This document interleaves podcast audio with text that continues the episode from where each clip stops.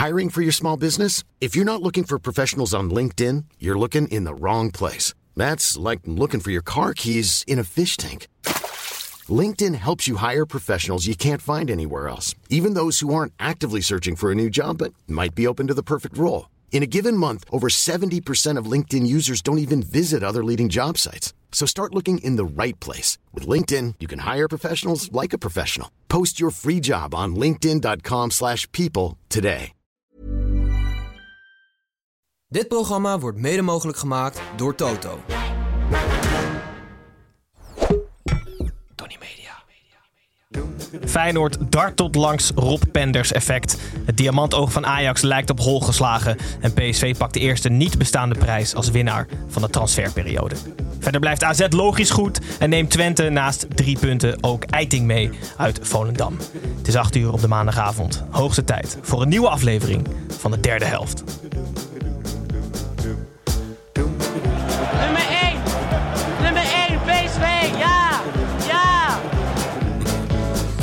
Ben er klaar mee. Ik hou me op niet meer. Van een cavia, daar kan je niet een leeuw van maken, weet je wel. Gebruik je verstand, godverdomme.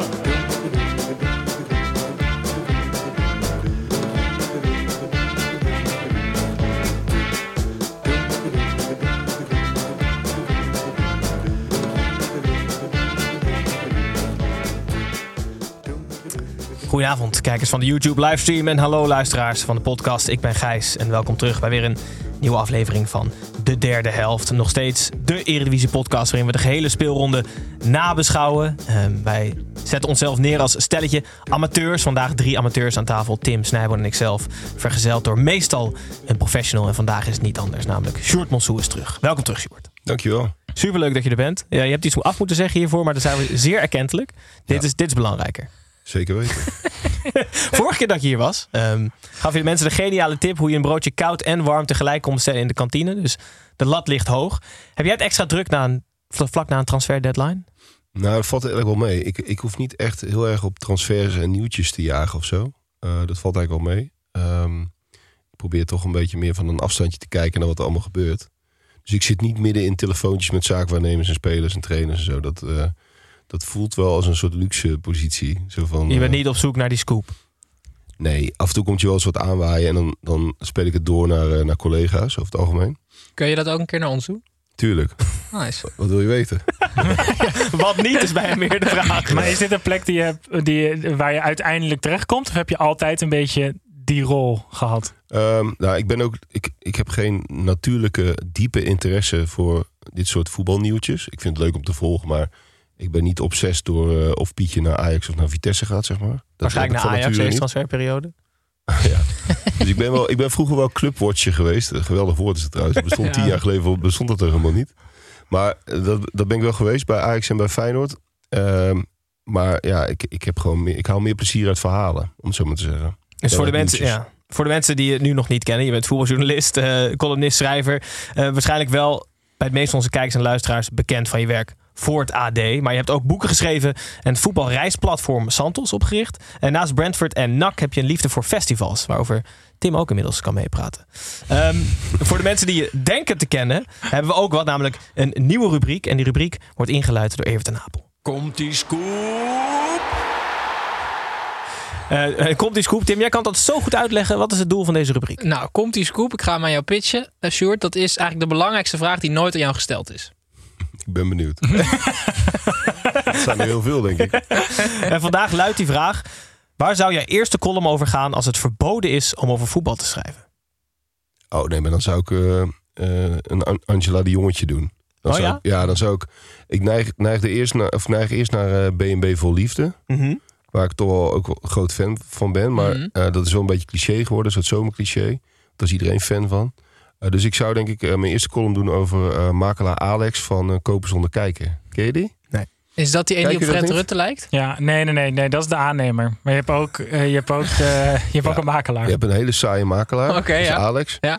Het enige wat hij doet is op Funda kijken of er nog een huis te kopen is. En volgens gaat hij heel plechtig uitleggen dat hij er na een hele lange zoektocht in geslaagd is om dat ene Oh, rijtjeshuis dat is wel echt in. Purmerend te vinden. Maar ja, je moet het, je moet het terugkijken. Maar ik vind kopen zonder kijken qua typetjes Eh, je hebt en Martijn Krabbe. En je hebt inderdaad die, die makelaar die op Fred... Of die, ehm, die aannemer die op Fred, eh, Fred Ja, Rutte lijkt. ja. En je hebt de Roos, de interieurstyliste. ook echt een typetje, je moet echt kijken. En dus Alex. En ik ben het meest fan van Alex. Daar zou, je Zou jij dan ook, want heb jij, want Angela de Jong heeft altijd zo'n foto dat ze zo'n afstandsbediening vasthoudt, zodat Ja. iedereen weet dat ze over tv schrijft. Heb jij ook Zo. zo'n foto? Ja, maar heb jij dat dan met een bal? Of niet? Of heb jij, ben jij Ja, gewoon, ongetwijfeld is die wel eens gemaakt. Ja. Pak jij even die bal vast, anders snapt niemand dat je columns Ja. over voetbal gaan. Dat was vroeger altijd in de regionale krant. Dan dan werd er een spits of een keeper geïnterviewd. En die moest dan zo door het net kijken. Weet je dat nog? altijd. Wie heb jij als achtergrond op je Ja, heel telefoon? goed. Maradona. Oh, is Maradona, ja. Best wel privé of zo. Ja, Tim, wat is het? Nee, maar zo, nee, maar zo privé is het toch niet als je dat achtergrond op je telefoon doet? Of wel? Nee, maar je hangt ongeveer over hem heen, hè?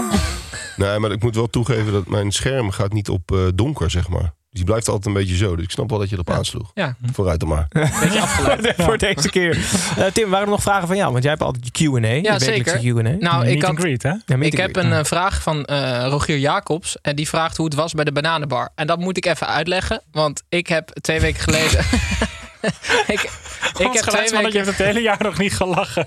Maar dit duwt hem over het randje. nou ja, ik heb twee weken geleden uitgelegd dat ik ehm, eh, op Lowlands achterkwam. Waar ik Sjoerd trouwens zag, maar ook niet hallo durfde te zeggen. Echt niet? Nee, Volgende keer gewoon doen. ja, is goed. Maar wat hield je tegen dan? Nou, nee, dat, dat, dat is nu niet relevant. Ehm, ik weet niet hoe ik moet omgaan met fans. Dat vertelde ik. Ik vond het heel Oh, ik moeilijk als dacht men- dat je het nog had over daarom. Oké, sorry, ga door. Ja, dus als mensen zeggen, hey, leuk dat je, eh, dat je de derde helft maakt, dan weet ik niet wat ik moet zeggen. Nou, Mhm. ik had het nog niet uitgesproken, of ik was weer terug in Amsterdam naar Lowlands en ik fietste over de gracht en ik moest namelijk naar een winkel om een t-shirt te ruilen eh, bij de Wallen. En ik fietste eh, met mijn oortjes in over een brug en terwijl ik gewoon ja, gesloten houding en ik had gewoon oortjes in, en het was duidelijk te zien, riep iemand, hey Tim, en ik dacht, nou, er is echt wel iets belangrijks aan. Dus ik draai me om en ik zie een jongen in een bananenpak op een brug staan. En ik zo, sorry, kennen wij elkaar? Nee, nee, maar ja, ik werk voor de bananenbar hier. En eh, nou, ik wilde even zeggen dat je, dat je een hele leuke podcast maakt. Maar dat was de eerste die mij aansprak. Nadat ik had gezegd dat ik moeite had. Dus ik moest wel gewoon mijn best doen. Dus ik zo, nou, wat leuk. eh, eh, tot En wat doe jij, tot volgende keer. Nou, ik vroeg tegen, wat doe jij in een bananenpak? En zeiden, ja, ik werk hier voor de bananenbar om mensen naar binnen te trekken. Dus ik eh, ben toen doorgefietst. Ik heb ook nog een leuk verhaal over de bananenbar. Maar kan het even tussendoor? Ja, maken. Het is vast leuker dan het avontuur. Ja, nee, we gingen ooit een keer eh, met ons eh voetbalelftal naar, eh, heel cliché, gingen we naar Amsterdam een weekendje. Dan gingen we natuurlijk ook naar de bananenbar. En eh, ik voetbal bij, zeg maar, in Breda bij beetje het AFC van Breda, zeg maar. Een beetje de Sorry Boys is de bijnaam. Ehm, en onze aanvoerder was er echt het prototype van. Dus we, maar we gaan naar die bananenbar en we zitten daar. En op een gegeven moment... eh, eh, wij zitten allemaal eerste en tweede rij. was toevallig, want je wordt daar gewoon eh, ingeladen. En eh, er stond dus een Poolse, Poolse dame op het podium. En die ging de meest gekke dingen doen. Die kon een, si- een sigaar roken met uh, flamoes. Niet met enzovoort. Ja. En eh, op een gegeven moment zei ze van... eh, van eh, we moeten vrijwilliger hebben. Voor de volgende act heb ik een vrijwilliger nodig. En die, ze keek een beetje wanhopig door die zaal van wie ga ik kiezen. En onze aanvoerder Stijn, keurige jongen. Echt keurige bestaan ze gewoon niet. Had nog net geen stropdas om. En dan liep ze recht op af. Zo van, jij bent die vrijwilliger. En Stijn was een beetje van zijn apropos. En die zei toen tegen die Poolse HOER... zei hij, ja zeg, als ik naar NAC kijk, ga ik toch ook niet meedoen? en die vrouw die keek hem echt aan van, wat? Wat zeg jij? ja, dat was wel heel goed. geniaal. Hij riep, het- ik vond het mooiste detail dat hij het niet door de zaal riep... als een soort gimmick. Nee, Nee. hij zei het echt tegen haar. Ik vind interactief theater heel eng, maar interactieve bananenbar is wel echt nog veel enger. dan Ja, dat is echt... eh, Heel vet. Uh, Stijn, kan jij in Denemarken nog over straat? Nou, Gijs, eh, laat ik bij het einde van het verhaal beginnen. Eh, ik ben deze week omschreven als Hollands voetbalexpert fra voetbalpodcast in de derde helft. Ehm, ik had wel zes maanden samenwonen met een Deense jongen in Ghana daarvoor nodig om deze status te bereiken. Eh Sean Kleiber is naar Brøndby eh, vertrokken op de laatste dag van de transferperiode. En laat ik nou net met een hele grote Brøndby-fan eh, in mijn tussenjaar in Ghana hebben gewoond. Dus die appte mij met of ik nog informatie erover had. Dus ik stuurde hem wat dingetjes over, nou, over die blessure en dat hij bij Ajax had gespeeld en bla bla bla. En eh, hij runt dus blijkbaar een fan eh, website van Brøndby fans. Dus die heeft een heel artikel gemaakt over allemaal halve dingen die ik over Sean Kleiber heb geroepen. onder de naam van de Nederlandse voetbalexpert eh, van de derde helft. Heel vet. Ja. Werd er ook snijboon gezegd, of dat niet? Nee, volgens mij kent hij mij niet onder die naam. Oh, jammer. nee. Jammer. Zo kennen wij je wel. Maar jongens, ah, dit is eigenlijk veel leuker. Zullen we gewoon die negen, wedstrijden- laten voor wat het is? Ehm, eerst even naar de koploper. De koploper is namelijk AZ. AZ speelde uit bij Vitesse. En Vitesse had 14 dagen vrij. En AZ had iets meer dan 48 uur vrij. Dat is volkomen logisch dat de benen van de Vitesse-spelers vergeten leken hoe te rennen en te voetballen. De AZ was oppermachtig. Pavlidis scoorde er slechts twee. Maar door de 0-2 overwinning zet AZ de uitstekende seizoenstart door. 9 uit 3, geplaatst voor de volgende Conference League. Snijboon, vorige week heb jij geprobeerd te googlen om iets abnormaals over AZ te vinden. Dat lukte niet.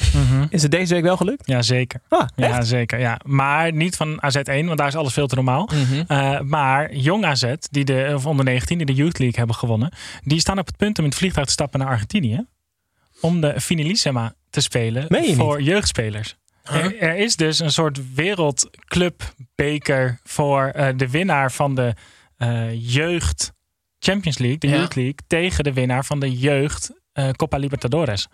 Eh, dus de eh. AZ onder 19 neemt het op tegen Boca onder 19 om te kijken wie het beste jeugdteam ter wereld is. In La Bombonera spelen ze ook nog. Ja. Dat is toch ziek? Heb je twee ploegen ter wereld die verder van elkaar staan qua reputatie en ook dus qua jeugdopleiding? Waarschijnlijk. Ik zie volledig getatoeëerde Argentijnen Ja. tegen, tegen, tegen hele witte jongens met blond haar uit Alkmaar. Tegen het klein, kleinste broertje van Peer eh, Koopmeiners. Ja. Nou ja, Max Meerdink is precies een, eh, een kruising tussen die twee, toch? Ja, ja. Maar Heel vet. ja, voor de rest was het natuurlijk allemaal bij AZ hartstikke normaal. Ja. Eh Jordi Klaasie is weer terug. Eh, ze wonnen. Pavlidis scoorde twee keer. Dus de eerste drie pagina's van eh, mijn Google search leverden weer niks op. Nee. Maar als je een beetje zoekt, is er toch wel heel interessant AZ-nieuws nog te vinden. Zo is het. Ehm, Vitesse verloren. Ehm Sjoerd, hoe kijk jij naar Cocu? Want als wij met z'n drieën naar Cocu kijken, het lijkt alsof niets hem kan schelen. Dus na een overwinning zegt hij met een kleine glimlach, was best prima. En na een verlies zegt hij, nou, kan erbij. Het is geen geboren Argentijn. eh, Cocu. Het is, eh, nee. Een enorme droogkloot. Ja, zo kijk ik Is, is hij altijd zo geweest? Eh, ja, hij is altijd wel zo geweest. Als speler ook eigenlijk. Je Hmm. kon er eigenlijk niet zoveel hoogte van krijgen. Eh, interviews waren ook altijd een beetje saai. Die, dat is trouwens voor mijn tijd hoor. Ik heb niet Cocu als speler geïnterviewd. Maar ik kan me dat wel herinneren. Ehm, nee, het is, het is niet de meest flamboyante figuur eh, die er bestaat. Nee. Ik dacht dat ik het antwoord had, namelijk financieel onafhankelijk. Dus mensen zeggen toch altijd van, als je financieel onafhankelijk bent, dan maak je dus keuzes ehm, waarbij je niet eigenlijk door geld wordt gedreven.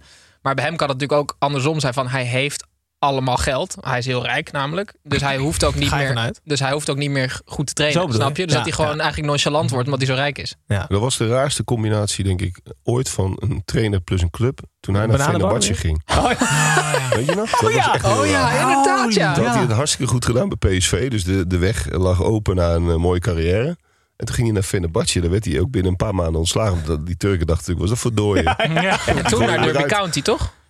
Eh, Daarna. Ja, dat was daarna. Ja. Vet. Maar en toen had hij bij, PS, nee, bij Vitesse, heeft hij nog steeds Theo Jansen als assistent? Ja, Want die zeker. was bij, bij Fenerbahce dan wel weer, had hij goed gepast. Maar wat is nou Zeker. een goede incentive voor Cocu dan? We moeten dus iets we moeten wel echt iets verzinnen waardoor het leuker wordt voor hem. ja, dus het is wel heel moeilijk. Nou ja, hij is natuurlijk wel best legendarisch bij Vitesse, toch? Ja. Dus ehm, daar, ik- hoe, hoe snel zou bijvoorbeeld een stadion naar Philippe Cocu Hmm. vernoemd kunnen worden? Hmm. Want hij heeft natuurlijk wel al die status daar. post, ja, ik dacht echt gewoon vingers eraf hakken, weet je wel. Dus bij, bij- Nee. bij drie verliespartijen je pink kwijt of zo. Dan ga je toch wel iets meer je best doen. Ach ja, nou ja, we zullen zien. AZ in ieder Maar geval als hij kampioen wordt hè, met Ja. Vitesse, is Ja. dat, wordt het dan het Philippe Cocu stadion? Moet hij wel veel- zelf veel betalen, denk ik. Ja, maar alles is te koop bij Vitesse. Maar het is toch nu het Gelredome gewoon nog steeds? Ja, ja, maar, ja.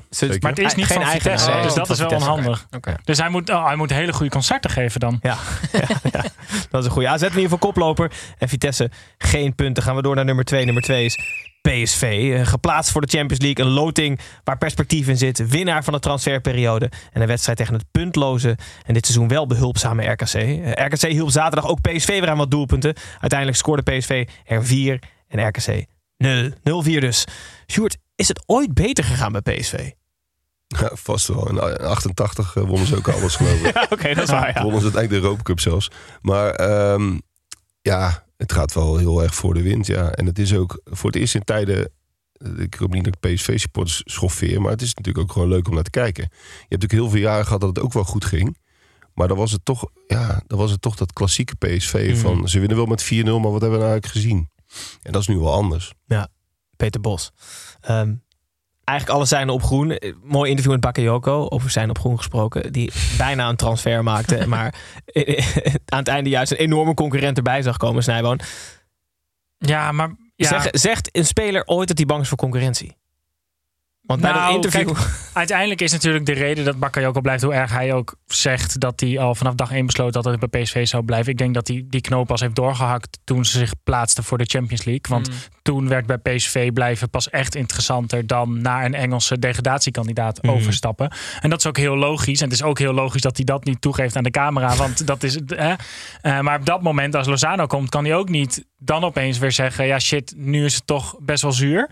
Eh, maar ik, ik gok dat hij wel genoeg minuten gaat maken. En ik gok ook dat hij voor echt een hele leuke som gaat vertrekken. Want Ja, los maar- van wat er allemaal nog beter kan, gaat er zoveel dreiging van hem uit. En is het zo bijzonder om een buitenspeler te hebben die eigenlijk altijd het eerste mannetje voorbij gaat. Waardoor je gewoon, wat je ook daarna doet, gewoon zo vaak in de wedstrijd een man meer creëert in die diepste fase van het veld. Dat, daar gaat altijd een club 30, 40 miljoen voor neerleggen als hij niet zwaar geblesseerd raakt. Ja, Maar jullie zeggen van ze zijn de winnaars van de transferperiode. Nou, grotendeels mee eens. Maar toch, hè, op die laatste dag. Ik denk dat ze liever Bakayoko verkocht hadden dan Ja, Sangaré. Ja, Ja. Dat, weet ik wel zeker. Ja. Ze hebben helemaal geen backup eigenlijk voor Sangaré. Hè? Nou ja, En dat, dat zou is een- op papier is dat Schouten natuurlijk. Alleen die is centraal achterin waarschijnlijk.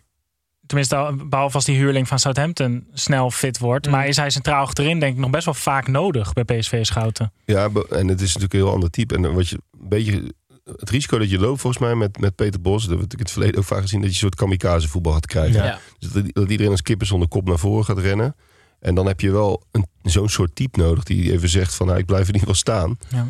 Volgens mij stond tegen RKC alleen Ramaljo als verdediger. Want eigenlijk Van Arnold en Des waren altijd weg. En Schouten is ook eigenlijk altijd weg. Dus als Ramaljo en Benitez en dan negen spitsen. Ja, maar ik, ik ben het wel met je eens dat eigenlijk tot de laatste speelronde waren ze er weer van de transferperiode. Ja. En op de laatste dag is het misgegaan. Want inderdaad, Sangaré weg. En ik had Lozano nooit gehaald. Want als je je speler die de meeste eh waarde vertegenwoordigt, namelijk Bakayoko, als hij met een beetje geluk gaat hij voor 60 weg als hij een heel seizoen speelt, gaat nu de helft van de wedstrijden spelen met een beetje geluk. Want Lozano wordt 100% basisspeler. Ja. Dus ik vind dat eigenlijk een hele eh, defensieve transfer, als je begrijpt wat ik bedoel. Als ze echt ballen hadden gehad, hadden ze gezegd: we zetten ons geld op Bakayoko en dan betaalt zich dat uit. Lozano is gewoon 3 miljoen per jaar, 15 miljoen eh, transfersom. Ja, dat is weggegooid geld. Ja, het is natuurlijk wel, want ze hebben natuurlijk ook Tilman nog. En ze hebben gewoon nog Lang en De Jong. Dus je denkt dan ook van, oh, maar ze spelen ook Europees. Dus dan kunnen ze eh, heel veel roleren. Maar als je in de Champions League speelt, is de kans ook altijd aanwezig dat na zes potjes voorbij is. En dat je echt een mega selectie hebt om zeg maar, spelers rust te geven tegen PEC. Omdat je de week daarna tegen RKC moet. Ja, precies. precies. Ja. 0-4 dus winst bij RKC. Snijboon heeft RKC te veel krassen dit seizoen. Nog geen punt. Nou, kijk, ik, eh, Tim en ik zagen allebei een leuk bericht voorbij komen. eh, dat eh, ze hebben eh, een speler die tien jaar, werd, tien jaar geleden werd vergeleken met Beckenbauer. En eentje die tien jaar geleden werd vergeleken met Cruijff. Namelijk Bakali en Bruma. En die spelen... Andersom. Eh, eh? Andersom. Ja, maar als je, die, als je niet weet wie bij wie hoort, dan heb je zelfs voor onze podcast weinig weet van voetbal. Eh, maar die spelen allebei bij RKC. Maar ik, op de een of andere manier was ik het wel met Fraser Vrezer eens dat het, eh, het eerste deel van de wedstrijd was het niet eens zo slecht van RKC. En als ze dat spel tegen andere eredivisieclubs laten zien, dacht ik ook van ja, dan. Ik denk dat het dan wel gewoon goed komt met ze. komt nog wel goed. Overigens, de, de carrière van Henk Vrezer, de laatste anderhalf jaar ongeveer, is ook wel fascinerend om Ja. te volgen, toch? Klopt. Ja. Het was echt een soort, eh, nou ja, het woord we niet gebruikt, maar het was toch een soort kroonprins. Ja, ja. ja. En eh, hij kon naar Feyenoord en dat was misschien ook wel een goed idee als bondscoach, kwam Ja. op een gegeven moment te sprake. En als je het nu op een rijtje zet, hij ging bij Sparta weg en opeens wonnen ze werkelijk alles, Sparta. Utrecht was natuurlijk een drama met die, met die vechtpartij en nu eh, eh, 0 uit 4. Ja. Maar toch slaagt hij er wel in om het zo te framen dat het echt zijn eigen beslissing is. Heb je dat niet? Want ik heb, Welke beslissing? Nou, dat hij, dat hij altijd een 0 uit stap 4. opzij. Nee, dat hij een stap opzij of een stap terug maakt. Omdat hij heeft ook wel vaker in interviews gezegd: ik, ik maak keuzes op gevoel. Dus dat hij dan in één keer vanaf. eh, van, had ging hij het- vanaf Vitesse naar Sparta? Dat was echt een. Terwijl hij bij Vitesse wel goed gepresteerd had. In één keer naar Sparta. Dat was super verrassend. En dat was zelfs toen nog in de... In de waren ze Ja. gedegradeerd. Ja, Kan je nagaan. Maar ik geloof ook echt hè, dat er een hele grote categorie trainers is.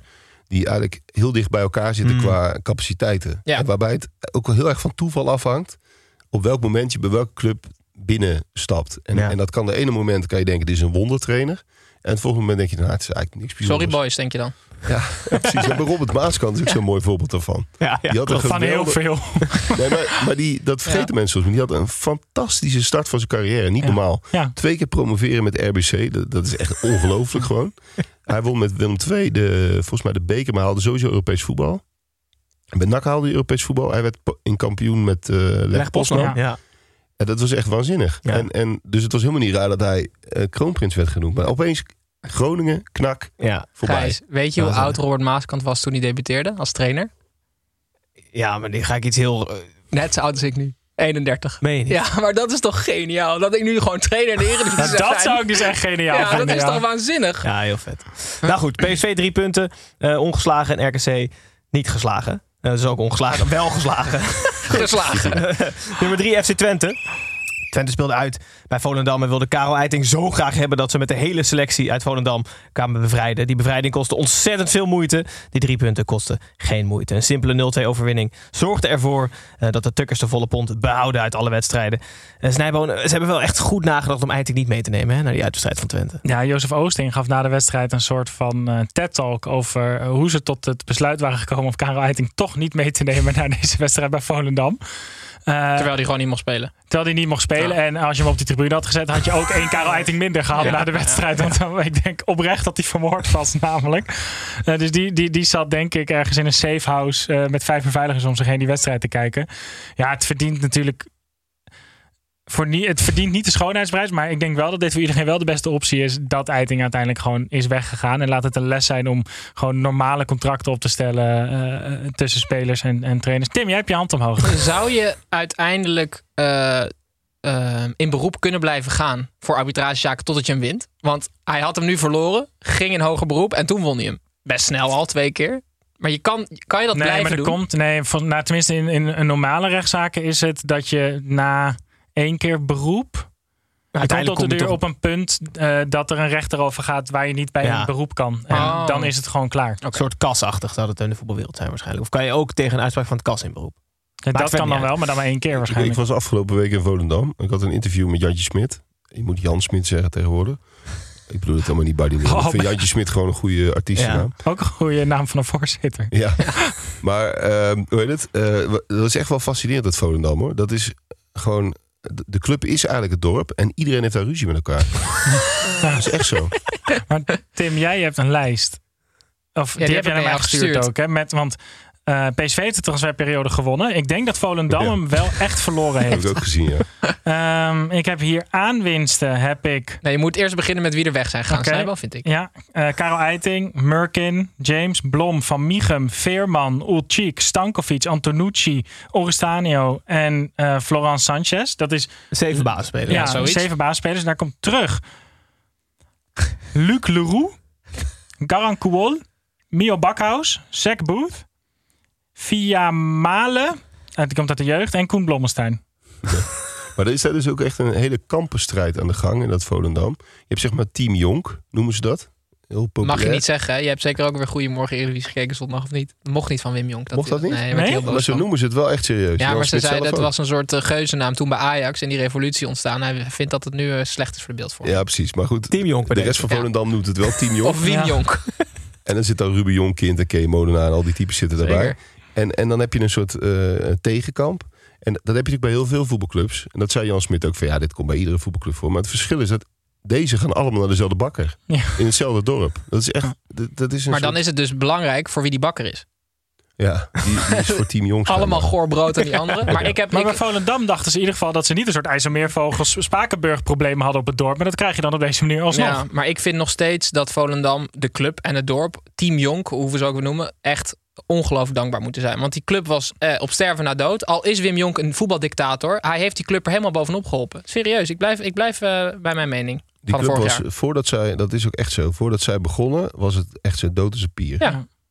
Dat is goed. Piers is er Nou, maakt het niet uit. We, da- we danken in ieder geval Team Jonk. Wilde je een, een watergrap maken? Ja, ik wil iets met water, Ja. maar dat kan waarschijnlijk niet. Nee, dat gaan we ook niet doen. We gaan door naar de volgende wedstrijd. Dat is Utrecht tegen Feyenoord. De eeuwige nummer 7 was nu de nummer 1 met het ontslaan van een trainer. Het gewenste effect bleef uit. Er was wel een lichtpuntje. De eerste goal van Utrecht dit seizoen. Lichtpuntje, zeg ik, want ze kregen er vijf tegen. Geen schande, want Feyenoord speelde uitstekend. Vlotte combinaties, lekker assist en scorende nieuwelingen zorgen voor een voorzichtige glimlach naar eerdere verliespunten. Ehm, even naar Utrecht, Sjoerd. Hebben inmiddels een nieuwe trainer aangesteld. Zou jij je sabbatical op, opzeggen voor FC Utrecht? Het ligt er een beetje aan hoe goed ik het zou hebben met mijn vrouw, eh, denk ik. Dus Nou ja, Jans heeft het heel slecht. Nee, dat zou ik niet willen zeggen. want Die is al heel lang bij zijn vrouw. Ja, al, ja, toen hij speler was, eh, was hij bij haar. Ik ben even de naam vergeten, maakt ook niet uit. Maar ehm, ja, ik kan me wel voorstellen dat als je... Het ligt er een beetje aan. Als je eh, vier maanden vakantie hebt gehad of vijf maanden... en je bent al de hele wereld over geweest... dan snap ik wel dat FC Utrecht voorbij komt, toch een mooie club... dat je als trainer denkt, nou ga ik toch maar doen. En, en al die trainers hebben zoiets van... die kunnen het toch niet echt missen. Ze zijn een beetje verslaafd. Dat heeft Ron. Jans ook. Ja. Het is wel... Is het definitief? Naar Utrecht? Ja, Volgens mij, vrijwel. ik heb nog niet eh een het oud is Ron Jans video gezien. wat Ron Jans daar gaat doen. En Utrecht moet heel erg hopen dat dat de oplossing is. Ron Jans gaat hele logische dingen doen. Dus die gaat mensen op de plek zetten waar ze horen te spelen. Die gaat een, een formatie eh, spelen die past bij de spelers die hij in zijn selectie heeft. En dan moet die selectie dus wel goed genoeg zijn. Want van Ron Jans verwachten dat er nu nog soort van dat die spelers helemaal gaat doorontwikkelen en dat dat allemaal fantastisch wordt. Het moet wel redelijk snel op zijn plek vallen. Want Ja. anders ga je wel echt die spiraal in die Groningen in is gegaan ook. Dus en ik weet oprecht niet nog of de selectie van Utrecht die kwaliteit nu heeft. Ja, dat, is, dat is een goede. Het Groningen scenario is een soort een, eh, doemscenario. Eh, tegelijkertijd, het kan alleen maar beter. Hè? Dit vinden trainers wel vaak een lekker Ja, instapmoment, waar. zoals dat noem, Ja, ja. ze dat noemen. Het, het gaat zo slecht dat als ik het ga doen, gaat het automatisch beter. Zo zal het waarschijnlijk normaal gesproken ook wel gaan, want ze zijn wel, ze hebben toch wel meer dan genoeg kwaliteit. Dachten we van Groningen ook, kun je zeggen, maar was toch wel een andere categorie. Ja, bijna. als, als dit helemaal fout zou gaan, zou het voor mij echt Twente-achtig scenario zijn. Dat je nooit dacht dat die er toen uit zou Ja, gaan. ja, ja, maar dat gaat niet gebeuren. Nou, ze krijgen in ieder geval wel lekker gewoon Elke week wordt het toch weer spannend. Ja, arm om schouder. En, en het is ook wel nodig dat er iets veranderde. Want eh, zowel Rob Penders als eh, Jens Toornstra werd gevraagd of het nou fijn was dat er nu een interlandperiode aankwam. En daar bleek wel uit dat het niet helemaal op één lijn ligt nu. Want Rob Penders zei, ja, zo even lekker even de kopjes leegmaken. En zo En Jens Toornstra die zei, ja, ik wil eigenlijk gewoon morgen weer voetballen. Want zo die eh, interlandperiode ingaan Ja. is echt verschrikkelijk. Ja. Dus Ron Jans heeft ook wel wat werk daar. Over kwaliteit van selectie gesproken, Tim. Feyenoord, Ivanu, Ivanusec, moet ik zeggen. Ja. Aardig debuut, hè? Ja, waanzinnig. Ehm, voor 8 miljoen geloof ik gekocht. En ik zat even na te denken, wat als Ajax het scoutingsapparaat van Feyenoord had gehad? Want als Feyenoord 100 miljoen zou kunnen uitgeven, dan zouden ze de Champions League winnen. Denk je niet? Ja. Want zij denken zo goed na. Ja, dat denk ik ook. Nee, maar Het is voor het eerst dat iemand het eens is met Tim. 100 miljoen. Ja. ja, maar ze, Moet hebben, kunnen. ze weten precies wat ze nodig hebben. Ze weten precies welke speler daarbij past. Die nog net, volgens slot, nog net niet het Feyenoord niveau heeft. En die gaan ze dan een paar maanden doorontwikkelen. En zie je in één keer geniaal. Ik vind Ivanovic qua... Ja, ik vind hem nu al een van de betere Ja, maar ze hebben dus. Ivanusec ervan overtuigd dat hij nog niet het Feyenoord niveau Ja, had. dat is heel knap. En die loopt Ja. dan nu rond. Die denkt, ja verdomme, ik had het niveau wel gewoon. Ja, ja. Want het, het, ja, die liep gelijk mee en, en eiste gelijk alles op. En dat, dat ging wel heel makkelijk. En dat zal het niet elke week gaan, maar deze week wel. Maar ik denk wel dat die dacht... Ja, verdomme, die Kale die heeft gedaan alsof die hartstikke moeilijk is. En Ja. die dribbel zo iedereen voorbij op Ja. de training. Ja, maar ze, ze, hebben, ze halen natuurlijk spelers die bij de speelwijze passen. Maar Ja. ze hebben natuurlijk ook een, een trainer die dat zo goed kan uitleggen. Ja. En zo eigenlijk eenvoudig kan uitleggen. Want hij maakt er geen hogere wiskunde van. Dat het voor iedere voetballer die in principe in dat pulletje past. Ja, vrij duidelijk is en vrij makkelijk is om het gelijk op te pikken. Dat maakt natuurlijk ook een heel groot verschil. Als je een trainer hebt die, die het zelf ook niet precies weet. Hij Dan zei- wordt het voor iedere aankoop ook een stuk moeilijker. Arne Slot was er ook een NAC-speler. Maar hij had ook toen Nieuwkoop kwam eh, als rechtsback. Toen zei hij ook, ja, die kan ik wel gelijk opstellen. Ja, want rechtsback staan in ons elftal is geen hogere wiskunde. Dat zei hij gewoon over gewoon de tactiek van zijn eigen team. Dus Mhm. als je rechtsback bent, dan kan je bij Feyenoord ook prima rechtsback spelen. Daar hoef je niet weken voor te trainen. Het is overduidelijk wat zij willen gewoon. eh, Op iedere denkbare positie. Ju- Juffrouw Slot noemden we, noemden we hem trouwens. Breda, ja. Of voor zijn lange haar. Nee, gewoon hij was, hij was een beetje een, eh, een flegmatieke, trage middenvelder. Wel technisch vaardig, toch? Technisch was hij, was hij oké, eh, tactisch ook natuurlijk. Maar geen enkele sliding maken. Hij ging altijd met een wit broekje van het veld Ja, ja, af, zo'n ja. type. Juffrouw Slot heeft het wel weer op de rails trouwens bij Feyenoord. twee keer zeker. gewonnen na twee keer gelijk gespeeld. En klimt zo eh, richting de top van de ranglijst, eh, maken wij een klein uitstapje naar buitenspel. Edwin, Kevin hier, buitenspel. Ik hoor je nu voor half. Zeg nog eens. Oké, Edwin. Edwin, buitenspel. Buitenspel neemt iedereen altijd iets mee van buiten de lijnen. Uh, Sjoerd, vandaag eh, bij jou beginnen. Heb jij nog iets, is jou eens opgevallen van buiten de eredivisielijnen? Ja, buiten de Eredivisielijn is eenvoudig. Want ik, ik ben gisteren naar het café gegaan om naar eh, eh, Willem II NAC te kijken. Oh ja. Dat is natuurlijk uh, keukenkampioen-divisie tegenwoordig. Eh, werd gestaakt. En wij, eh, het was rust. Het stond 0-2. Uh, NAC speelde echt eh, hartstikke goed. Dus iedereen was vrolijk in het café. Eh, maar we zeiden tegen elkaar... Zodra het 3-0 is, wedstrijd afgelopen. Dat dat zag je van kilometers aankomen. De wedstrijd was natuurlijk ook een keer gestaakt door een plastic bekertje. Ja. En Dat was bij voelde- NAC, toch? Vorige keer? Of was het ook bij Willem II? Eh, ja, nee, vorige keer was het bij NAC. Ja, ja precies. Ehm, maar nu was de wedstrijd ook in de eerste helft al een keer stilgelegd Ah. door, voor- door een bekertje. Dus je wist gewoon in de rust, zodra NAC 3-0 maakt, Ja. dan, dan gaan we er natuurlijk gelijk af. En dat kon je zo goed aanzien komen dat het ook wel heel cynisch aanvoelde. Ja. En het, Dat kan ik me het- voorstellen. dat is Maar- het probleem van het protocol. Ja, Dus- maar moeten we dan nu die regels aanpassen? Ja, ik, ik geloof zo. Ik heb nooit geloofd in dit protocol, omdat het ehm, te weinig ruimte biedt voor common sense. Hmm. Eh, ik vind dat je, dat je altijd de inschatting zou moeten maken. Van mij, voor mij komt er een speciaal iemand voor die daar neutraal naar Een soort kan VAR. kijken. Ja, eigenlijk een soort VAR Ja. die gewoon beoordeelt van... zijn, zijn hier eh, spelers in, ge- in gevaar? Is hier publiek in, in gevaar? Zo ja, gelijk staken. Maar eindelijk een rol voor de stewards. Die staat toch gewoon de hele tijd gewoon te kijken naar het publiek. Dat toch gewoon de stewards zeggen: je moet kijken of het bewust gegooid is of niet. Ja, nee, maar bewust vind ik nog tot daar. Ja, en de agressie in situatie. Ja, precies. Maar breng je, breng je iemand in gevaar? Zo ja, gelijk stoppen. Is er sprake van een, eh, een bekertje in de hoek van het veld... terwijl de spelers Ja. ergens aan de andere kant zijn... en denk je van ja, god, waar gaat het over? Doorvoetballen. Ja, Want Je kan ook wel een soort puntensysteem bedenken. Waarin een aansteker is gelijk 10 punten. En met 10 punten is het stilleggen. En een bekertje is 2 punten. Ja, en zo. een Dus dat- bekertje als je team achter staat is weer minder waard, toch? Ja. Want Ja, dan is die precies. frustratie al Maar logischer. het probleem is dat je de, wed je kunt de wedstrijd helemaal beïnvloeden in je eentje. Je hoeft, Ja. je hoeft, als je de doorsmaloot bent, kun je gewoon de wedstrijd eh, Met stil twee bekertjes. Dat Ja. is heel ziek. Ja, en, en je kunt dus ook eh, gewoon 14.000 mensen naar huis laten gaan. Ja. En, en wij eh, moesten vanuit het café ook weer gewoon naar huis. Omdat het na 50 minuten voorbij was. Zijn jullie toen naar huis gegaan? Niet gewoon, jullie hebben gewoon 90 minuten volgemaakt. Nee, toch? jullie moesten Nee, ook uit het café weg. Dat is ook het protocol. We zijn wel gebleven, maar een vriend van mij... Paul de Pla die kwam jullie eruit zetten. Nee, nee, een vriend van mij was speciaal uit Amsterdam gekomen om in het café naar NAC te kijken. Zielig. En die moest na 50 minuten weer terug met de trein. Ja, dat is wel snel. Maar de, de impact is dan toch bizar. Ja, Ja. Ja. Maar goed. daar moeten we iets aan doen. Tim? Eh, ja, Peter Bos, sinds hij bij PSV is, rijgt hij natuurlijk de prijs aan één. We hebben het Cruijffschaal gehad. Eh, nou ja, transferperiode, al dan niet gewonnen. Ja. En eh, ze hebben nu weer een, eh, een record. Namelijk staan in het Guinness Book of Records. Want eh, PSV heeft samen met Philips de langste ehm, sponsoring ooit van, van een sportclub. Namelijk 110 jaar. Philips en PSV. Oh ja, wat. Ja. En het Het is wel een beetje zo'n ESPN-statistiek. ja, klopt. Maar dat is prima. Ehm, het vorige record stond op Ford Motor Company bij het Australische Geelong, eh Geelong voetbalclub. Maar die hadden 98 jaar. Dus ze konden eigenlijk al 11 jaar lang. In het kinderboek of Ja, maar daar kwamen ze misschien nu achter. Omdat Peter Bos misschien gewoon denkt: welke prijs kan ik wil prijs. Ja, daarom is hij naar PSV gaan om deze prijs te pakken. Dat is gewoon... Dan is hij En dat hij dan in die perscode daarna tegen Sjoerd zegt: Vind je mij nu een andere trainer? Wat vind jij van het eh, toontje van, van Peter Bos? Wij hebben het Ja, maar we idee... moeten het niet elke week erover hebben. Nee, ik maar, vind het prima. nee, maar, maar wij hebben de conclusie nu getrokken. Want Tim en ik hebben heel lang geleden een filmpje gezien... dat eh, Peter Bos wordt geïnterviewd door zijn nichtje. Beautiness is een influencer. Ja, en, en eigenlijk zijn we tot de conclusie gekomen... dat Peter Bos dat toontje nooit meer heeft losgelaten. Dus hij praat tegen, tegen, nou ook tegen jou... praat hij alsof, hij, alsof jij zijn 12-jarige nichtje bent. Ja, dat, dat klopt. Eh, hij heeft een beetje wat Alex Pastoor ook heeft. Eh, Op vrij eenvoudige voetbalvragen eh, trekt hij eerst een, een gezicht alsof hij de relativiteitstheorie gaat uitleggen, weet je wel? Echt van, nou, nou komt er iets. Ja.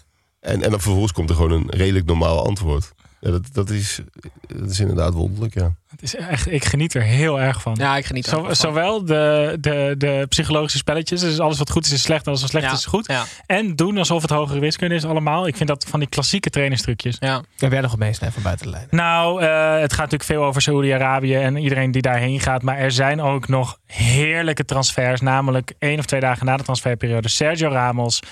Niet naar Qatar, niet naar Galatasaray, niet, Niet naar FC Saoedi-Arabië, niet naar Volendam. Lekker terug naar Sevilla. Hij Oh, kon, in Saoedi-Arabië kon hij 20 miljoen per jaar pakken.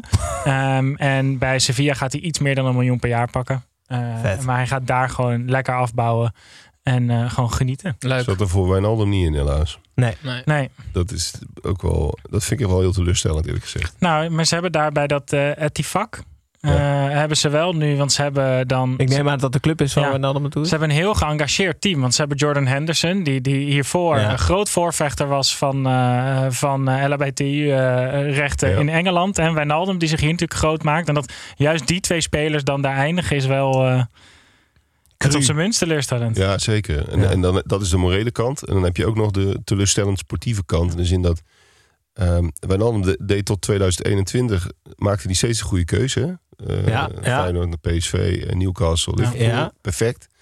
En daarna, die keuze voor Paris was natuurlijk zo dramatisch. Ja. Maar ook, ook in zijn contract. Want daardoor kwam hij eigenlijk deze zomer gewoon niet, niet weg. Hij had zo'n hoog salaris. Ja. Een soort luxe probleem. Maar dat was ook al Hij waarom die, zoveel dat hij niet meer wegkwam. maar dat is ook waarom die naar Paris is gegaan. Ja. Omdat dat eigenlijk de enige club was die zulke diepe zakken had. Dat ze dachten, nou ja, boeien, dat loon geven we hem wel. Ja, maar gevolg is dan dus dat je sportief je carrière volledig weggooit. Hiring for your small business? If you're not looking for professionals on LinkedIn, you're looking in the wrong place. That's like looking for your car keys in a fish tank.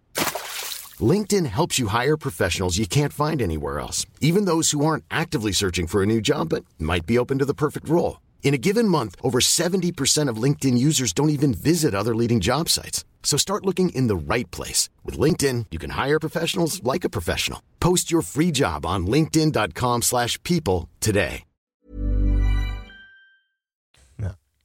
Goed, terug naar de Eredivisie, jongens. En naar Sparta tegen NEC. De Kogi derby in Rotterdam was eentje tussen de koploper, toen nog Sparta, en de kopkoning Bas Dost. Eh, na het smaakmakertje Dirk Proper NEC op 0-1 had gezet, vielen de Nijmeegse verdedigers bij bosjes. Drie blessures en het feit dat Sillissen eigenlijk altijd in de verkeerde hoek ligt bij een penalty zorgde voor de terechte 1-1 eindstand. Tim, waar heb jij van genoten? Ja, eigenlijk iets wat buiten het veld zich heeft afgespeeld. We hadden het net over Saoedi-Arabië, maar Sparta is natuurlijk al anderhalf jaar een sprookje. Toch? Zeker. En ik vind wat er afgelopen week gebeurd is de ultieme bekroning van dat hele gekke eh, Sparta, die ongelooflijk geoverperformed heeft. En dat is namelijk dat, dat de Saoedische oliesheiken hun pijlen hebben gericht op Vito van Krooi. Dat ik dat bericht ooit nog zou lezen, dat Vito van Krooi buiten de selectie was gelaten voor miljoenen. tr- Hij is namelijk nu miljonair hè, in Saoedi-Arabië. Dat vind ik gewoon waanzinnig. Ja, ik vind, dat is voor mij wel echt een soort van de belichaming van het krankzinnige avontuur wat Sparta al anderhalf jaar aan het meemaken is. Vinden Vitor we... van Krooi ook wel eens heeft gezegd dat hij zich eh, hard maakte voor de LHBTQ. Ja, Oh ja, misschien gaat hij dat daar doen. Ja, vinden we dat er andere morele standaarden gelden voor mensen met 80 miljoen op de bank? Nou, die vraag wilde ik met deze Ja. bij de hand opmerking Ja. inderdaad ook aansnijden. We- we- het voelt anders. Het voelt anders, ja. Bij Van Krooi denk je van ja, die krijgt maar één keer zo'n kans. Ja, Ja. ik vind van wel. Ik vind dat, dat, dat daar andere standaarden voor kunnen gelden. Dus als je in de favela bent opgegroeid, dan kan je dat toch makkelijker snappen. Er was vroeger Vind een, ik wel. eh, er was een spits, vroeger Braziliaanse spits, die bij Betis speelde. Eh, en Ga door, ga door. Die is toen. Danielsson? Ehm, nee. eh, nou, ik ga je even naar zoeken nog. Maar goed, wat vind jij, Sjoerd? Vind jij dat er andere maatstaven gelden voor Van Krooi Ja, ik vind sowieso bij al die morele discussies, ik vind niet dat je er allerlei andere kwesties bij moet halen. Ja. Want anders kan je nooit meer iets goeds doen. Nee. En, en word je er vervolgens op afgerekend. Ja. Dat vind ik altijd een beetje flauw. Maar ik, bovendien, ehm, ik geloof er wel echt in dat, dat, ehm, dat iedereen daarin zijn eigen keuze moet maken. En als je dan Vito van Krooi bent en je komt voor deze keuze. Ja, je zou toch eigenlijk wel gek zijn als je dat niet doet. Ja. En, en, en dat is heel iets anders dan dat je eigenlijk al eh, je geld al lang en breed verdiend hebt. Maar niet alleen voor jezelf, maar ook voor, voor de, de tien Generaties, generaties, na, na je. Ehm, dat vind ik echt wel verschillend. En, en dit is een soort eh, once in a lifetime ding. En dat gold natuurlijk voor Wijnaldum niet. Die had prima terug kunnen gaan naar Feyenoord of PSV. En, eh, en dan had hij nog steeds een fantastisch leven gehad. Dat is waar. Ik weet wie het is, Gijs. Je weet het, Uh, Snijboom. Rafael Sobies, die speelde toen bij Betis. Oh, ja. En die stond echt in belangstelling van echt grote clubs uit Europa. En die ging toen naar Qatar. En die zei, ja, ik ben met letterlijk 0 euro opgegroeid. En ik krijg nu de kans om in vier jaar... gewoon de volgende vier generaties van Ja. mijn familie... financieel onafhankelijk te spelen. En natuurlijk is dat van Vito van Krooi wel een ander verhaal. Maar het is wel, denk ik, op datzelfde level. Hij is opgegroeid Ja. met 5 euro zakgeld waarschijnlijk. Toch, Vito? Nou, misschien zes. Je Maar... hebt, je hebt ooit eh, dingen gehad, eh hoe heet die nou? Eh, Die spits van Maceo Richters. Ja. Oh ja, Oh ja. die naar Blackburn ging. Die, die was best wel slecht. En die, was één maand heel goed. Ja, Ja, ja. dat bij de jeugd-WK. dan kon heb je zo verschrikkelijk gelijk. Ja, kon niet tekenen het bij Blackburn. Ja, gewoon blind doen natuurlijk. Ja. Nog heel veel over NEC kort. De tactiek van NEC strookte niet helemaal met de verwachtingen hè, van de supporters. Want ze passen zich namelijk aan aan Sparta. Wat natuurlijk ook te maken heeft met het geniale anderhalf jaar wat Sparta heeft doorgemaakt. Ja. Maar gewoon eh, ingraven. En een opvallende verschijning. Wie? Ja, ik ben Willy en jij René. En samen zijn we altijd met z'n tweeën. Ja, Willy en René eh, leiden nog steeds onze lookalike jingle. eh, onze lookalike rubriek aan waarin we eh, men, spelers van binnen de Eredivisie-lijnen vergelijken met mensen of dingen van buiten de lijnen. Tim, er is ingestuurd volgens mij door Hey Jury laagstreepje. Geen onaardige vergelijking, want het was niet Nuiting die centraal achterin stond. Of in ieder geval rood aangelopen Nuiting.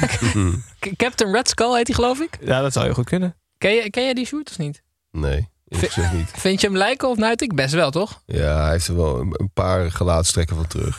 dat is genoeg. Dat is voor ons meer nou, dan genoeg. Kijk maar op onze social. Dan is hij beter dan de helft. Dankjewel, uh, hey Juri. Ehm, 1-1 dus, allebei een punt. Gaan we door naar de wedstrijd van de week.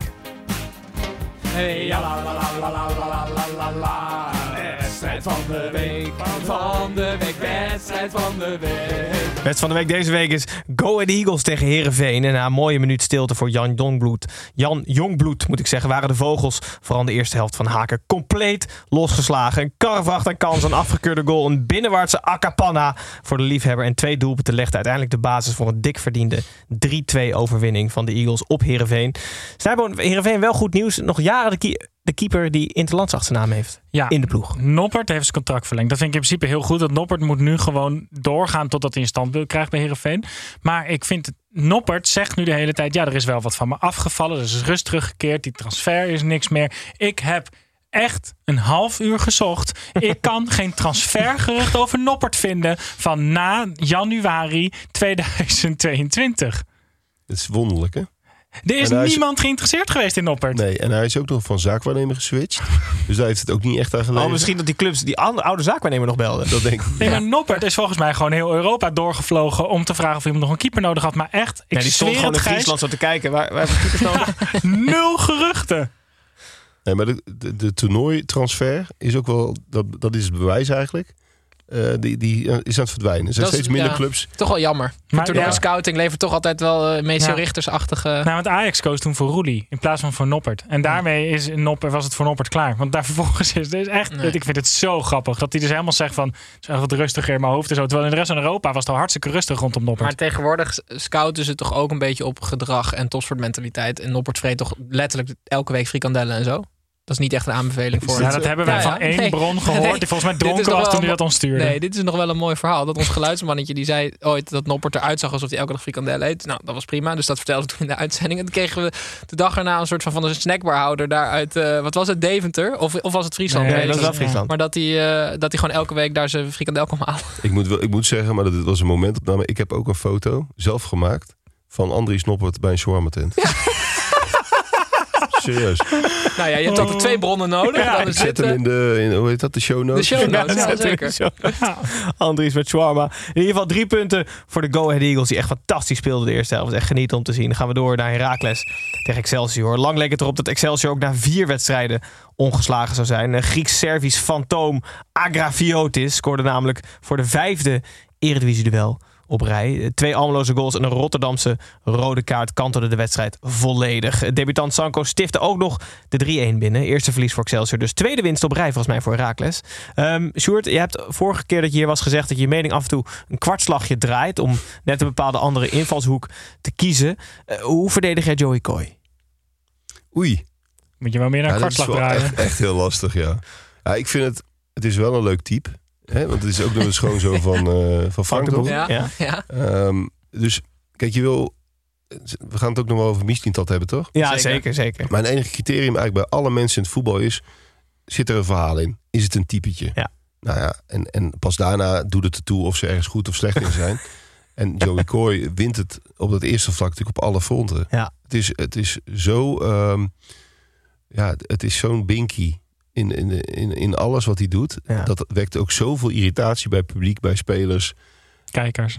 En dat is ook wel lekker. Dat maakt wel, kijk, heel veel van die scheidsrechters vergeet je gelijk, hè? Ja, ja. We- Weten jullie eh, hoe, eh, noemen ze een... René Temming. René Temming eruit ziet? Ja, die was heel groot. Die ken Ja, ik, dat ja. was, dat was die omgekeerde bezemsteel. Maar Wout Bra eh, hoe heet die? Nee, niet Wout Brama. Braamhaar. Erik Ja, Braamhaar. Erik ja. hele lange benen. Snijboon heeft ooit gezegd dat alle scheidsrechten uit één mal komen. Dat ze vroeger op scheidsrechterskamp waren en allemaal aan de verschillende moeders waren meegegeven. Dat niemand het door had. Ja, maar omdat dat ze is zo echt op elkaar zo. lijken. Maar ook de namen zijn niet zeggen. Liesveld, Manschot. Als die naast staan in de supermarkt. Edwin de Graaf, hoe Nee. ziet hij eruit? Ja, Dat is helemaal geen scheidsrechter, Sjoerd. maar je hebt ook een, een, een Ja, je hebt scheidsrechter ook een die Edwin de scheidsrechter. Oh ja, dat is waar. Ja, ook een voetballer, ja. Ja, ja, een voetballer en een scheidsrechter. Maar anyway, ehm, Joey Coy, dat is meteen een typetje. Ja, Daar gaan we nog heel lang plezier van hebben. Ja, dat is waar. Heel goed. Tim, is het even kort vier of vijf wedstrijden op rij voor uh, Ja, Agraviotis? vier, want, zij zeggen dus, zij pakken dus de laatste wedstrijd vorig seizoen mee. Dus dan zeggen ze dat Agraviotis vijf wedstrijden op rij heeft gescoord. Maar dan vind ik dat je de, de voorbereiding ook mee moet nemen. Ja. Dus als hij daar elke keer gescoord heeft, heeft hij 83 goals in zes wedstrijden, weet je wel? Of tien Ja. wedstrijden. Ja. Nee, nee, vier het is wedstrijden. gewoon dus. vier wedstrijden op rij. Heel goed. Tim, we gaan naar jou. Of iemand dit nou weten wil. Dat boeit me niet ontzettend veel, want ik heb weer een weetje voor je mee. Vorige keer waren jullie erg kritisch op mijn weetje. Dus ik heb nu eh, beter mijn best gedaan door het van Bart Vrouws eh, over te nemen. Dat is de jongen van die statistieken doet bij Voetbal International. En Oh, eh, het gaat over Wanneer worden jouw weetjes echt plagiaat? Ja, ik denk nu. het gaat over Jan Jongbloed, die natuurlijk overleden was. Ehm, dat was de, die heeft, ja, dit is de oudste speler die ooit in de Eredivisie heeft gespeeld met 44 jaar en 287 dagen. Maar het weetje is dat hij eh, een tamelijk krankzinnige statistiek op zijn naam heeft. En namelijk dat hij meerdere wedstrijden heeft gespeeld waarin acht ploeggenoten nog niet waren geboren in het jaar dat Jan debuteerde in de Eredivisie. Oké, Mooi. om in laten werken. Ja, ja, ja. Snap je hem of ja, niet? ik snap hem. Dat is wel ongelooflijk, toch? Ja. Ja. Ja, nou ja, goed. Ehm, mogen hij rusten in vrede. Doe ermee wat je wil. Snijboon, naar jou. Gijs, dit, dit, jij bent gehackt volgens mij, Gijs. en dat komt denk ik omdat jij geen VPN op je computer hebt. Dat kan. Kan dat? Want wij worden deze week eh, geholpen door de, de, de mannen van NordVPN. Eh, Dus die houden hackers tegen. die houden hackers tegen. En een VPN, Gijs, dat, jij weet dat waarschijnlijk niet. Want Nee. jij en je broertje weten heel weinig van techniek. Staat voor Virtual Private Network. En dat is een dienst die je internetverbinding en privacy online beschermt. En door een VPN te gebruiken kun je je surfactiviteiten privé houden, je IP verbergen en openbare wifi gratis gebruiken. Wat je dus ook kan doen, is dat je met één klik, dus via een VPN, kan je dus je locatie veranderen. En dat gebruik ik dus serieus best vaak, want een van mijn grootste ergernissen is dat ik op Twitter eh, volg ik graag Sky Sports en de BBC, maar die hebben al hun video's dus locatieafhankelijk Ah. gemaakt. Dus dan kan ik al die mooie filmpjes van Arsenal, die, de- eh, voor, eh, die gisteren met 3-1 winnen van United, hebben we nog helemaal niet over gehad trouwens, doen we Nee. straks wel. Eh, maar die kan ik dus allemaal niet zien. En dankzij NordVPN kan ik dan dus doen. Gewoon alsof ik een Engelse locatie heb. En dan kan ik al die heerlijke filmpjes van die, eh, van die vierende fans. kan ik dan opeens tot mij nemen, Dat is wel Gijs. fijn. Ja, Is het een reclameboodschap of is het gewoon een, een beetje dat je erin gooit? Allebei. Ja, het is eigenlijk Ja, als dat- allebei. als dat Maar elkaar wil, als jij korting wil, Sjoerd, Ja, dan dat kan dus, ja. regelen, hoor. Eh, want ehm, je kan naar noordvpn.com slash de derde helft. Dat is best makkelijk, toch? En dan kan je op de link klikken eh, daar. En eh, wij zullen die link ook even in de show notes zetten. Naast die foto van Andries Noppert. En Ja. dan kan je de code de derde helft gebruiken voor speciale NordVPN deel. En ik heb mij laten vertellen dat de korting oploopt tot meer dan 60%. Nou, Jezus. spekkoper zeg. Oh, als je trouwens niet tevreden bent, Tim? Want jij bent kritisch. Geld terug Binnen dan? 30 dagen gewoon geld terug. Nou, top. Oké. Eh, dat was het jongens, 45 minuten. Nog twee wedstrijden te gaan. Almere City tegen PEC Zwolle. Eh, met vier nieuwe Fransen trok Almere Ville naar een schitterende 0-1 de stand in blessuretijd gelijk. En leek het serieus onderweg geschiedenis te schrijven. Eh, in minuut 98 staken de Zwollenaren die bladzijde uit de Almeerse geschiedenis in brand en werd de wedstrijd nog even gestaakt. Eh, toen de rook opgetrokken was, stond het 1-2 en zo wacht Almere dus nog altijd op het eerste eredivisiepunt. Tim, leef je mee met Almere City op zo'n moment of niet? Nee, ik geniet er enorm van. Weet je waarom? Alex Omdat je Pastoor... een Is, lul bent. ja, dat ook. Maar Alex Pastoor is, één, is het allerleukst als hij boos is. Want dat zie je namelijk nooit. Want hij heeft nog steeds die, die enge, vrolijke, kinderlijke uitstraling. Maar die antwoorden worden in één keer super vilijn. Hij had ook in één keer zo'n speler na 25 minuten eraf. Weet je wel, die Akuyobi, die arme jongen. Ehm, dus ik hoop dat Alex Pastoor eh, het heel moeilijk gaat krijgen. Ik hoop dat ze het wel, dat ze wel in blijven. Maar ik geniet het meest van Alex Pastoor als hij het zwaar Een soort horrorclown. ja, het wordt, ja, het is inderdaad een soort horrorclown. Ja. Sal, weet je wel? Ja. Zo'n mannetje op dat driewieletje dat binnenkomt fietsen. Alex van Soor is inderdaad een horrorclown op een driewieler. Ja. Zou je voor volgende wedstrijd camera op de dugout zien we zo daar rondfietsen door dat, door dat Heerlijk pak. aan lezen van Almere City tegen Pek Zwolle. Pek wint de 1-2 en een heerlijke 0-1 hè, van Davy van den Berg. Ja, geweldig. Oh. Het gebeurt Ja. niet zo heel vaak dat eh ESPN volgens mij... Het was volgens mij het eerste doelpunt van dit weekend? Of was het op zaterdag? Eh, nee, dit was niet het eerste doelpunt van het weekend. Nou, het mooiste doelpunt van het Ja, weekend, precies. Maar dat ze meteen zeiden van... Dit is wel het mooiste doelpunt van het weekend. Terwijl er nog zes wedstrijden gespeeld moesten worden. Ja, precies. Schitterend. Drie punten voor Pek en nog geen voor Almere. Gaan we door naar de laatste wedstrijd van het weekend. Eh, en de laatste wedstrijd is de beide ploegen die laagst geclasseerd zijn op de ranglijst. Fortuna Sittard tegen Ajax. Een redelijk herkenbare ploeg tegen een volslagen onbekend vreemdelingenlegioen. De herkenbare ploeg kreeg de beste kansen, schoot de penalty iets wat hoog over en was uiteindelijk niet tevreden met het 0-0 tegen het vreemdelingenlegioen. Voor de duidelijkheid, Fortuna was de herkenbare ploeg. Tim, knap resultaat van Ajax? Ja, ik heb erover nagedacht. En ik vind het gelijkspel van Ajax bij Fortuna echt een heel knap resultaat. Kennen jullie de term recipe for disaster? Ajax is Wat echt... is dat in het Nederlands? Ja, ramprecept. Ja. Eh, dus ik heb even de ingrediënten op, ga ik even opsommen van het ramprecept van Ajax. En waarom het eigenlijk geniaal is dat ze niet hebben verloren van En Fortuna. voor de luisteraar, dit is de eerste keer dat jij gaat koken. Oké, komt-ie. Bestuurlijke onrust, om niet te zeggen chaos. TD die geen rekening houdt met wensen trainer. Trainer die nog nooit een topclub heeft getraind. Vier linksbacks in de selectie, halve rechtsbuiten. 12 nieuwe spelers met 15 nationaliteiten. Als je de dubbele nationaliteit meerekent. En dat doen wij natuurlijk. Stijn wilde Nederlands, eh, Nederlands als voertaal gebruiken. Kudus, Stadic, Alvarez en Timberweg. Je beste speler is net 17 geworden. Jongste basis 11 in 6 jaar. Geen enkele chemie tussen spelers. Van de 12 aanwinsten zijn er 11 voor het eerst in hun carrière voor miljoenen verkocht. Van de 12 aankopen hebben 8 spelers bij een presentatie gezegd dat ze niet konden geloven dat Ajax bij hen is uitgekomen. Steven Bergwijn is je eerste aanvoerder. En het tijdperk Ten Hag heeft het verwachtingspatroon van de Ajax-fans laten exploderen. Het is daar, gaat, gaat verschrikkelijk. Het is verschrikkelijk. Sjoerd, ingrediënt aan toe te voegen of niet?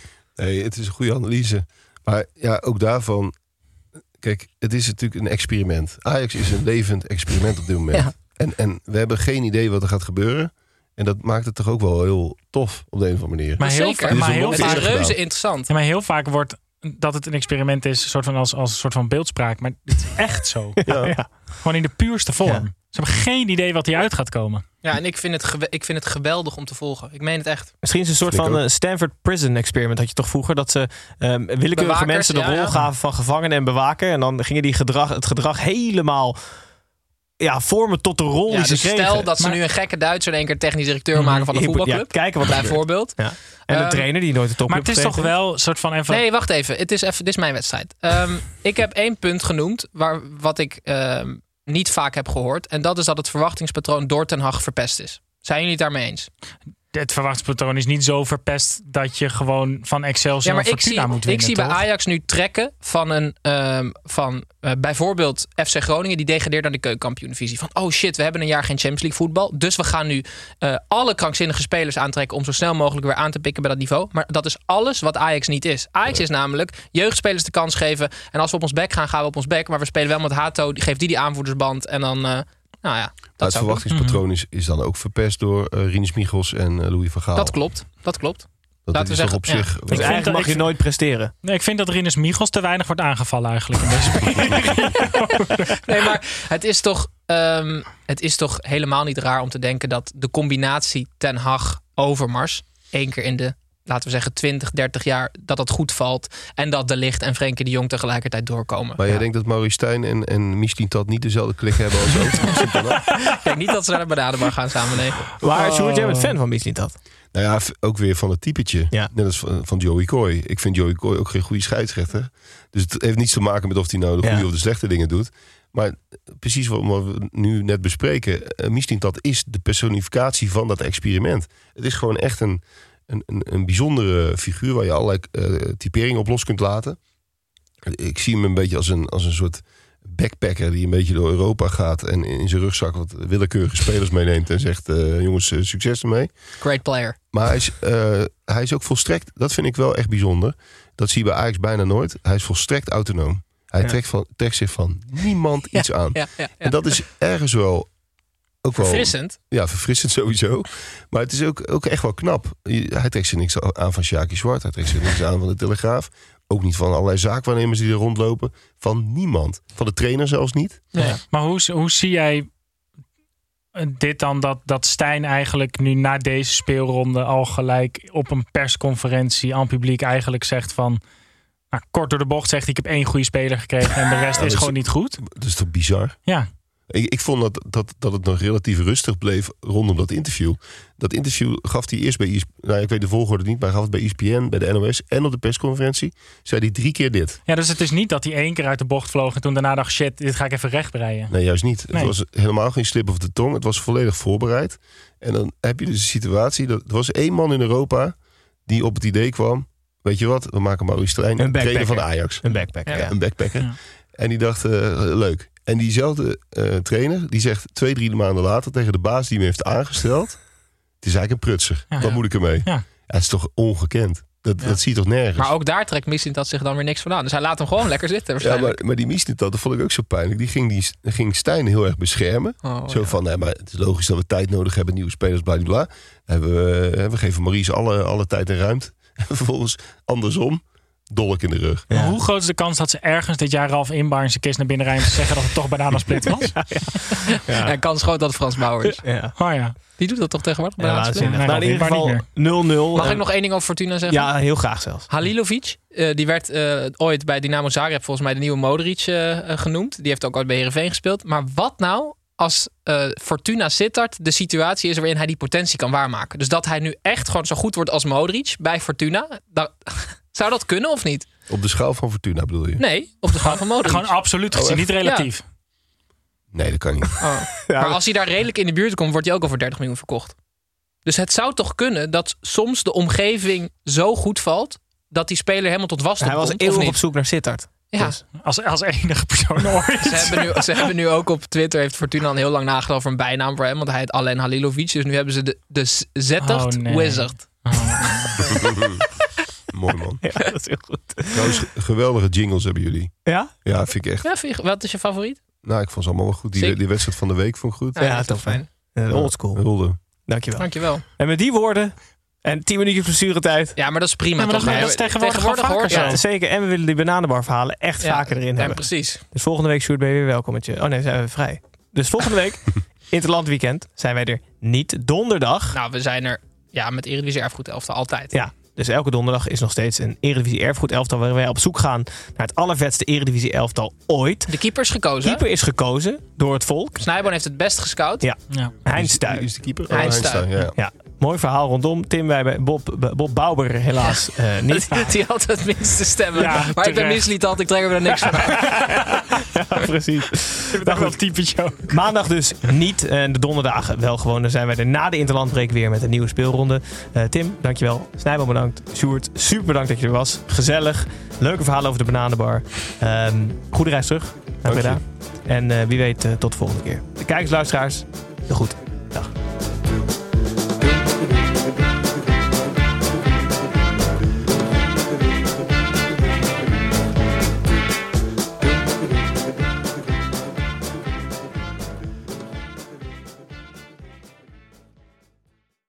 Dit programma werd mede mogelijk gemaakt door Toto. Mom deserves the best, and there's no better place to shop for Mother's Day than Whole Foods Market. They're your destination for unbeatable savings, from premium gifts to show-stopping flowers and irresistible desserts. Start by saving 33% with Prime on all body care and candles. Then get a 15-stem bunch of tulips for just $9.99 each with Prime. Round out Mom's menu with festive rosé, irresistible berry chantilly cake, and more special treats. Come celebrate Mother's Day at Whole Foods Market.